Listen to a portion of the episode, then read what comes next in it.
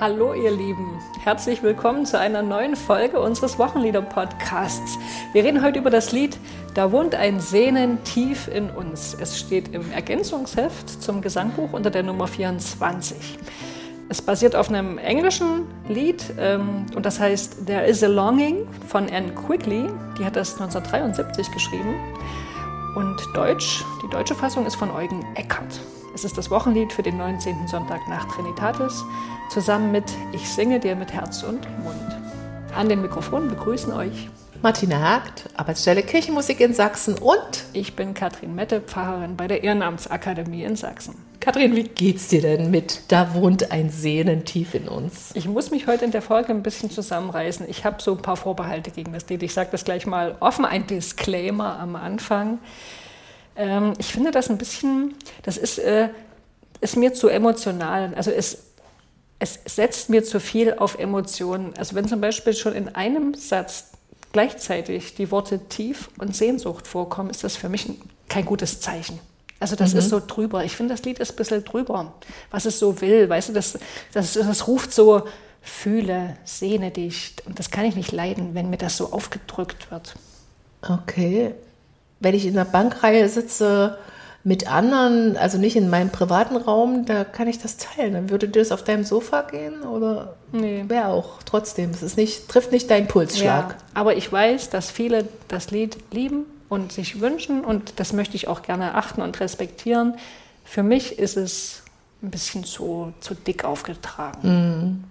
Also ich glaube, dass das Lied äußerst beliebt ist. Das ist überhaupt nicht strittig. Äh, es wird wirklich sehr oft gewünscht. Äh, es wird auch in der Jugendarbeit verwendet. Es, äh, ich kann dir zig Beispiele nennen, wo immer gesagt, da können wir doch singen, da wohnt ein Sehen. Es scheint auch irgend so ein, ich würde es mal so nennen, ein Zeitgeist der Verinnerlichung in sich zu tragen, den wir den Menschen von heute lieben, der die abholt, der die ankommen lässt ich, ich glaube auch, dass dieser Zeitgeist der Verinnerlichung, dieses seltsame Wortgetüm, was ich da erfunden habe, auch so ein bisschen Richtung liturgische Anbindung geht, dass das Lied als Gebet gesungen wird, oft als Fürbitte oder als Zwischengesang, um die Stille zu kommen. Ja, und viele wünschen sich ja tatsächlich auch, dass unsere Gottesdienste ein bisschen emotionaler ja, sind. Ja, und da, ja. da, ist das, das erfüllt das, das, Lied. Ne? Mhm. Ich stehe nicht mit so einem Abstand zu dem Lied wie du, aber ich stehe ganz schnell mit dem Abstand da, wenn es zu sentimental vorgetragen wird. Mhm. Also wie es musiziert wird, das ist für mich die wichtige Frage. Bleibt es ein bisschen sachlich und, und trifft es nicht ab in, in, in zu viel drauf, zu viel Zucker obendrauf. Mhm. Es kommt wirklich auf eine genaue Dosis an, das Tempo ist wichtig, ob da Ritterdandi sind, ob das jetzt super kitschig instrumentiert ist. Also es gibt viele, viele, viele, viele Parameter, die das schnell in eine Richtung für mich pegeln lassen, die ich nicht schön finde. Es mir auch so geht. Das ist zu dick. Aber es liegt, glaube ich, nicht an dem Lied, sondern ich würde es mehr an dem Vortrag okay. festmachen.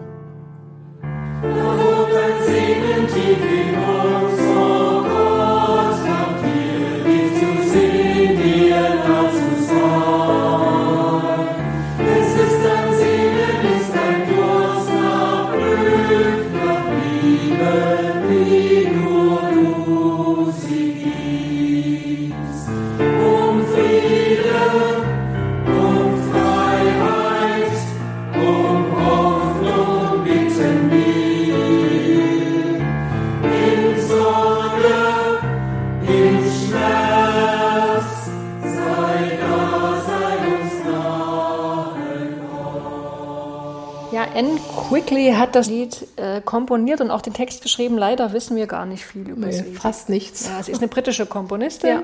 Sie ist 1956 geboren. Vielleicht auch eine Liturgiewissenschaftlerin, denn ähm, ich habe gelesen, dass ihr die Verbindung von Musik und Liturgie ein Anliegen ist und das zeigt sich auch in Veröffentlichungen von ihr, eine Dekani Choral Music Reihe. Da gibt es einige Werke, die wirklich sich mit liturgischen Diensten beschäftigen, Arbeitshilfen, Noten zur Verfügung stellen. Das passt für mich. Und in dieser Reihe hat sie veröffentlicht? Ja. Okay. Genau, und dann hat mir das Internet noch verraten, dass sie Mitglied der St. Thomas More Group of Composers war. Martina, hast du Informationen über diese Gruppe? Ja, das ist ähm, eine Komponistengruppe, zu der viele führende Persönlichkeiten Englands gehören, die sich so in, im, im, mit Pastoral und Liturgie beschäftigt haben. Ähm, da gehört sie dazu. Und diese St. Thomas More Group, die gehört zum St. Thomas More Center im Norden von Londons, 1969 gegründet.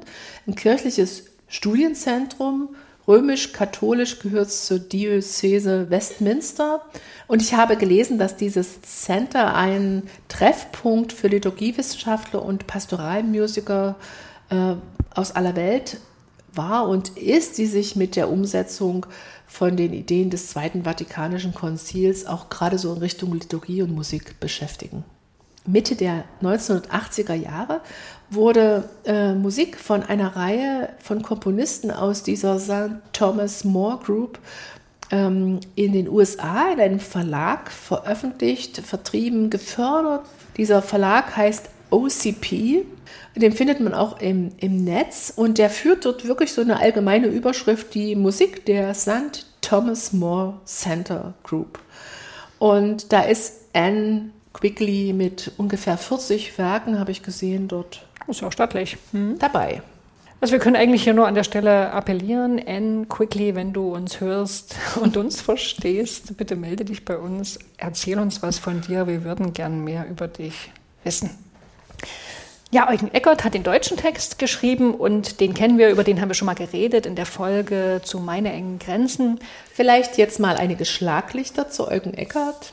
1954 in Frankfurt am Main geboren, arbeitete zunächst als Sozialarbeiter in seiner Heimatstadt Frankfurt.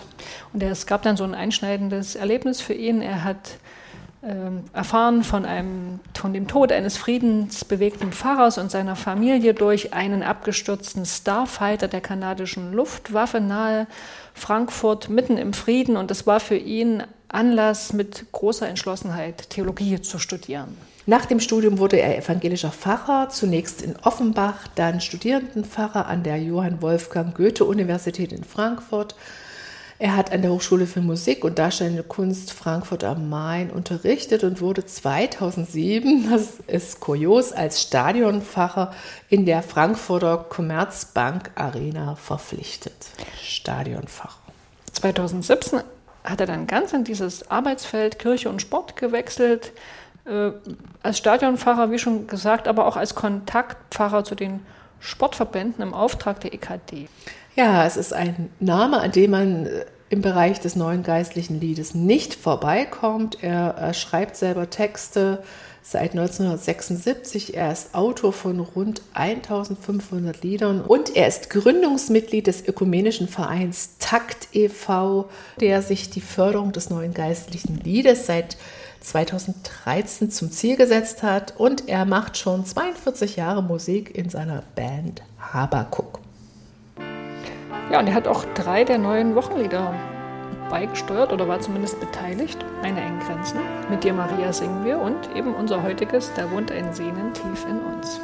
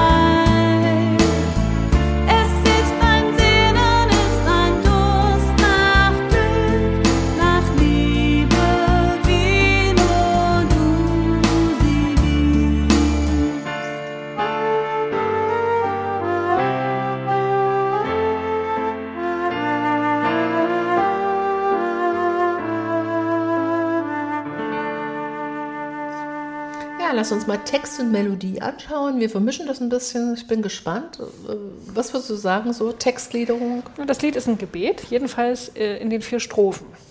Ja, auch melodisch ist es ein ganz einfaches Kehrverslied. Also es gibt den Refrain mit einer eigenen Melodiegebung, der sich immer wiederholt und vier eigene Strophen. Genau, aber der Refrain ist, der hat keine Gebetsform. Ne? Also das würde ich gerne mal festhalten an der Stelle. Ja, die Strophen sind alle so, ich sag mal, formal gleich aufgebaut. Es geht damit los, dass eine Bitte formuliert wird. In Strophe 1 ist es die Bitte um Frieden, um Freiheit, um Hoffnung. In Strophe 2 wird gebeten um Einsicht, Beherztheit und Beistand. In Strophe 3 um Heilung, Ganzsein und Zukunft. Und in Strophe 4 äh, darum, dass Gott die Sehnsucht und den Durst stillt, heißt es hier, und das nimmt Bezug auf den Kehrvers. Deswegen würde ich auch sagen, Strophe 4 rundet das ganze Lied ab äh, und sollte deswegen auch gesungen werden. Ja, wenn man jetzt mal eine Strophenauswahl treffen wollte, ist es sehr sinnvoll, die Strophe 4 mit reinzunehmen. Jede dieser einzelnen Bitten textlich in den, in den Strophen wird musikalisch durch eine Pause abgesetzt. Wir singen also um Frieden, Pause, um Freiheit, Pause. Das trennt also diese Bittanliegen ähm, ganz ganz scharf musikalisch und es ist ein ganz ruhiger ähm, Duktus, in dem das verläuft, in Viertelnoten mit Viertelpausen und die Ton und Silbe passen, sind synchron und es gibt auch nur so ganz kleine Treppenstufen, Tonschritte. Äh, die Töne sind nicht weit voneinander entfernt. Man hangelt sich ganz eng von Ton zu Ton. Auch mit Tonwiederholung wird gearbeitet. Das wirkt alles sehr dicht und konzentriert. Auf die Bitten folgt in jeder Strophe so eine Art Ortsbestimmung. Also die, die Frage ist vielleicht, was ist die Situation, in der die Bitten an Gott gerichtet werden? In Strophe 1 ist dieser Ort äh, die Sorge, der Schmerz. In Strophe 2 äh, in Ohnmacht, in Furcht. Strophe 3 in Krankheit, im Tod. Strophe 4 bricht dann aus diesem Schema ein bisschen auf. Da kommt keine Ortsbestimmung, sondern nochmal so eine Bekräftigung, dass wir als Betende alles von Gott erwarten. Ne? Da heißt es mhm. ja, also die Bitte ist, dass du Gottes Sehnen, den Durst stillst, bitten wir. Und jetzt kommt, wir hoffen auf dich. Das wäre jetzt quasi diese Bekräftigung, von der ich gerade geredet habe. Ähm, und dann äh, den Schluss jeder Strophe bildet der ja, Imperativ, sei da, sei uns nahe, Gott im englischen Original, be near, Hear Our Prayer. Jede dieser einzelnen Ortsbestimmungen in den Strophen, also in Sorge, in Schmerz zum Beispiel in Teil 2, wird mit demselben melodischen Material der Strophe äh, erarbeitet wie aus Teil 1. Wir singen ja um Frieden, um Freiheit, um Hoffnung mit denselben Tönen in Sorge, in Schmerz. Ich habe also das Gefühl, da ich, es wiederholt sich, es, ich kenne es, es ist ein bisschen verändert. Ähm, die Pausen trennen wieder die Worte, nur der Abgesang, da ist, ist wirklich anders zum Grundton zurück. Aber diese Wendung, den Abgesang der Strophe, den kennen wir schon aus dem Refrain. Und den singt man ja eigentlich, so wie es aufgezeichnet ist, als allererstes. Also man ist schnell vertraut mit dem Lied, melodisch. Es steht in D-Moll. Das ist ja eine sehr verhaltene Klangwelt, etwas ernst. Auch der Tonumfang ist nicht besonders groß, also es geht nicht über eine Sechste bis B vom Grundton D aus hinaus.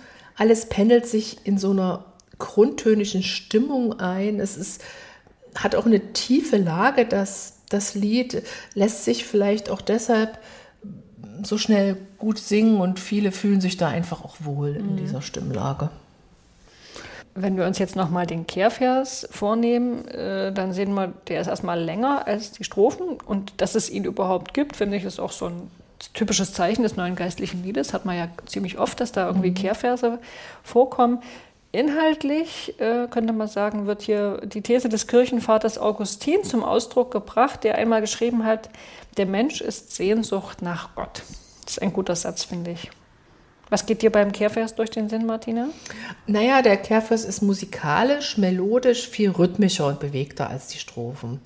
Ähm, der hat auch so eine Wiederholungssequenz, also da wohnt ein Sehnentief in uns, ist dieselbe Melodie wie Es ist ein Sehnen, ist ein Durst. Die, diese kleinen Achtelnotenwerte und die dreimalige Wiederholung bei na, na, na, na, na, na, also viermal eigentlich der Ton, das das, das ist wie so ein unruhiger Auftakt und diese schnellen Notenwerte und dieses Fließen, das ist auch so in Bewegung, nicht ankommen, etwas suchen, musikalisch auch ein bisschen unsicher, etwas auffinden, ändern, weitertreiben. Ich finde, das ist eigentlich ganz stimmig zu dem Textanliegen, wie das melodisch umgesetzt ist.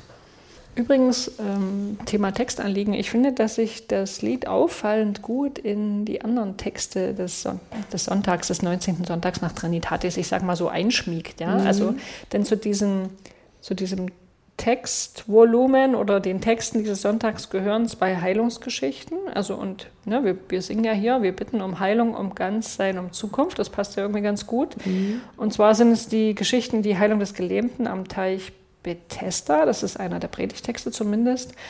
Und äh, auch die Heilung eines Mannes in Kapernaum spielt Ach, eine Rolle. Das ist die Geschichte, wo die Freunde durch das Dach ähm, den Kranken zu Jesus herunterlassen. Genau, und das ist das Evangelium.